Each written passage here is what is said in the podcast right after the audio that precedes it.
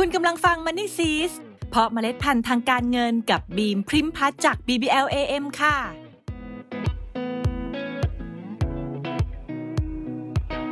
หลาย ๆ ภูมิภาคของไทยในตอนนี้โดยเฉพาะพื้นที่ภาคเหนือกำลังประสบกับปัญหามลภาวะทางอากาศ จากฝุ่น PM 2.5 ที่เกินค่ามาตรฐาน ส่งผลกระทบต่อสุขภาพของเรามาก ๆ และรู้ไหมคะว่ามันยังส่งผลกระทบต่อเศรษฐกิจและการลงทุนของเราด้วย วันนี้บิมจะมาพูดคุยเรื่องนี้กันค่ะ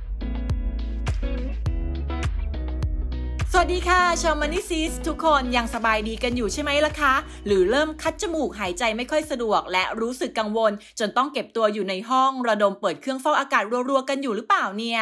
สาเหตุก็อย่างที่เรารู้กันค่ะว่า ปีนี้เจ้าฝุ่น PM 2.5 มาเยี่ยมเราเร็วกว่ากำหนด จากเดิมที่มาในช่วงฤดูหนาว นี่ก็มาเริ่มตั้งแต่ฤดูร้อนเลยนะคะ โดยเมื่อวันก่อนบีมไปค้นเจอข้อมูลจากกรมควบคุมมลพิษที่เก็บมาอย่างต่อเนื่อง ตั้งแต่ปีพศ 2550 24ถึง 2562 ก็พบว่าตลอด 8 ปีที่ผ่านมา ไทยเรามีปริมาณฝุ่น PM 2.5 เกินค่ามาตรฐานมาโดยตลอด และจากข้อมูลในปีพศ 2562 ก็พบว่างบประมาณรายจ่ายด้านสิ่งแวดล้อมของไทยเราคิดเป็นร้อยละ 0.05 ของผลิตภัณฑ์มวลรวมในประเทศหรือ GDP จะเห็นได้ว่าน้อยกว่าอเมริกาใต้ 2 เท่า ห่างจากจีน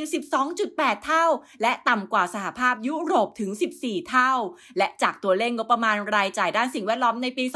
2565 ที่ผ่านมา ก็ยังต่ำที่สุดในรอบ 6 ปีด้วย ฟังแบบนี้แล้วเป็นท้อเลยนะคะ เพราะปัญหา PM 2.5 นี้สุดมือสอยของประชาชนตัวน้อยๆ อย่างเราจริง ๆ และการแก้ปัญหาที่จะได้ผลมากที่สุด จะต้องอาศัยภาครัฐในการออกตัวบทกฎหมายเพื่อควบคุม ทั้งควบคุมการก่อมลภาวะต่างๆ จากผู้ประกอบการหรือประชาชนในประเทศ รวมถึงอาจจะต้องลองศึกษาสิงคโปร์โมเดล กับตัวกฎหมายควบคุมมลพิษข้ามแดน ซึ่งก็ต้องบอกเลยว่าไม่ง่าย แต่ยังไงก็ต้องหาทางทำให้ได้มากที่สุด เท่าที่จะทำได้นะคะ เพราะปัญหาฝุ่น PM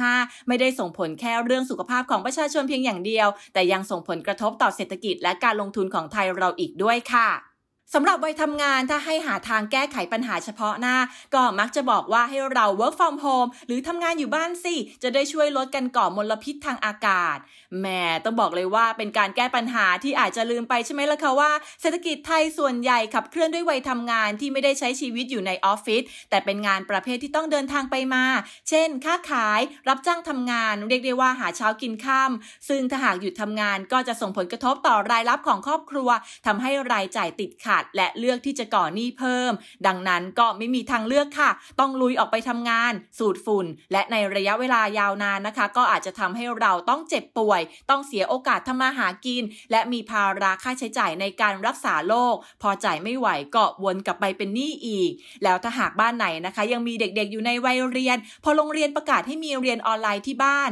เอ้างานเข้าเลยทีนี้ค่ะ ไม่มีใครอยู่ที่บ้านอีกนะคะทำให้วัยทำงานอาจจะต้องเสียโอกาสในการทำงานเพื่อมาดูแลเด็กๆแทน และไหนจะยังต้องมีภาระค่าใช้จ่ายเพิ่มขึ้นจากค่าไฟ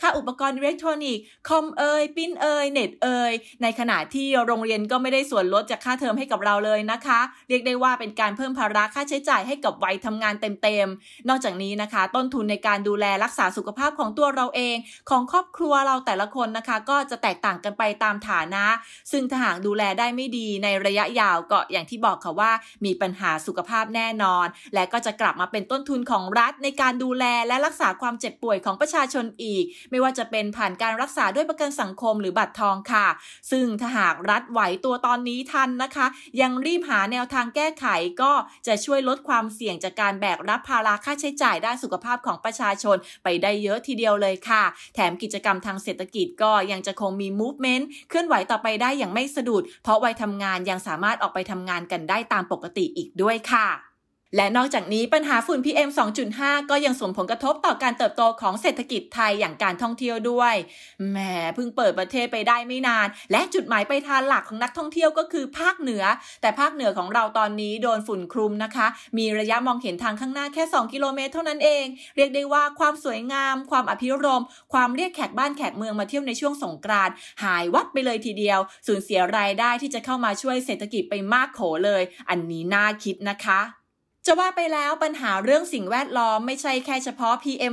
2.5 แต่ยังหมายรวมถึงสิ่งแวดล้อมทั้งหมดเลยนะคะ ไม่ว่าจะเป็นโลกร้อน น้ำเสียหรือมลภาวะอะไรต่างๆ นานา ซึ่งรัฐไทยรวมถึงรัฐอื่นทั่วโลก และภาคเอกชนไทย และภาคเอกชนต่างประเทศด้วยนะคะ ก็ควรที่จะให้ความสำคัญมากๆ และเป็นอย่างแรก ๆด้วย เพราะทั้งเศรษฐกิจและธุรกิจจะสามารถเติบโตต่อไปได้อย่างยั่งยืน มันเป็นเรื่องที่เราปฏิเสธไม่ได้เลยนะคะ ว่าปัญหาสิ่งแวดล้อมเนี่ยมันมีความสำคัญมากๆมากๆเลยนะคะ อย่างในหลาย ๆ ประเทศเองตอนนี้ก็ได้เริ่มออกนโยบายในการส่งเสริมให้ผู้บริการทางการเงิน สนับสนุนความยั่งยืน ยกตัวอย่างอย่างจีนนะคะ ก็ได้ออก Green Credit Guideline เพื่อให้ผู้บริการทางการเงิน ใช้เป็นแนวทางในการอนุมัติสินเชื่อ ให้กับธุรกิจที่คำนึงถึงสิ่งแวดล้อม หรืออย่างสิงคโปร์และฮ่องกงที่ออก Green Bond Grant Scheme นะคะ ซึ่งเป็นการระดมเงินลงทุนผ่านการออกพันธบัตรให้กับธุรกิจที่เป็นมิตรกับสิ่งแวดล้อมคำนึงถึงสังคมและมีธรรมาภิบาล ซึ่งก็อาจจะเป็นธุรกิจทั่วไป หรืออาจจะเป็นธุรกิจทางเลือกใหม่ๆ ด้านเทคโนโลยีก็ได้นะคะ โดยต้องมีกระบวนการ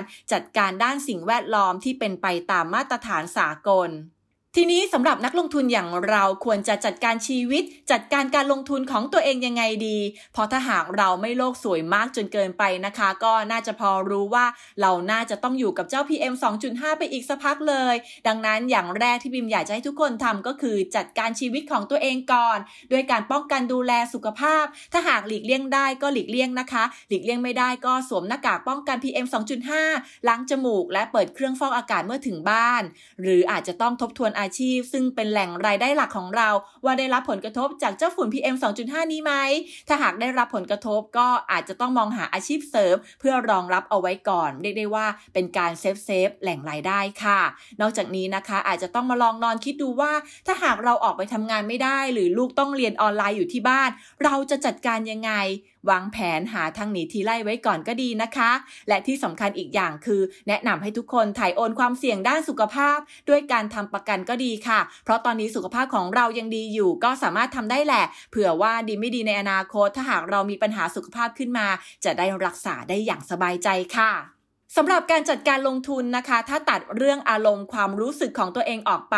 มองการลงทุนแบบลงทุนลงทุนจริง ๆนะคะ กลุ่มธุรกิจที่น่าสนใจลงทุนก็คงหนีไม่พ้นเรื่องสุขภาพ ไม่ว่าจะเป็นสถานพยาบาล ยาและเทคโนโลยีทางการแพทย์ นอกจากนี้นะคะ เราก็อาจจะพิจารณาเลือกลงทุนในบริษัท ที่ดำเนินธุรกิจอย่างใส่ใจสิ่งแวดล้อม สังคม และมีธรรมาภิบาล เพราะบริษัทเหล่านี้ได้ผ่านการทดสอบมาเป็นระยะเวลาหนึ่งแล้วนะคะว่า สามารถเติบโตได้ต่อไปในระยะยาวต่อเนื่องด้วย แล้วก็มั่นคงอีกต่างหาก และต้องบอกเลยว่าธุรกิจที่ห่วงใยใส่ใจสิ่งต่างๆ เหล่านี้นะคะ จะได้รับความสนใจและได้รับความเชื่อมั่นจากนักลงทุนทั่วโลกในอนาคต ซึ่งถ้าหากเราได้เข้าไปเป็นส่วนหนึ่งในการลงทุนนี้ นอกจากจะได้รับโอกาสดีๆ ในการได้ผลตอบแทนในระยะยาวแล้ว ก็ยังเป็นอีกส่วนหนึ่งในการช่วยสนับสนุนธุรกิจที่ใส่ใจสิ่งแวดล้อม ใส่ใจสังคม และมีธรรมาภิบาลอีกด้วยค่ะ ส่วนจะลงทุนในสัดส่วนที่มากน้อยแค่ไหน จะจัดพอร์ตการลงทุนยังไง อันนี้ก็ขึ้นอยู่กับเป้าหมาย ระยะเวลาและความเสี่ยงที่เราสามารถยอมรับได้ ก็ลองจัดสรรกันดูแล้วกันเนาะเอาเป็นว่าช่วงนี้ก็ต้องดูแลทั้งสุขภาพ และการลงทุนไปพร้อม ๆกัน เพราะชีวิตที่ดีคือมีเงินงอกเงย และมีโอกาสมีชีวิตอยู่ เพื่อใช้เงินอย่างมีความสุขค่ะ แล้วกลับมาพบกับ Money s e e s เพราะเมล็ดพันธุ์ทางการเงินกับบีมพริมพัฒจาก BBL AM ขอให้เมล็ดพันธุ์การเงินของคุณ เติบโตอย่างสวยงามและยั่งยืนค่ะ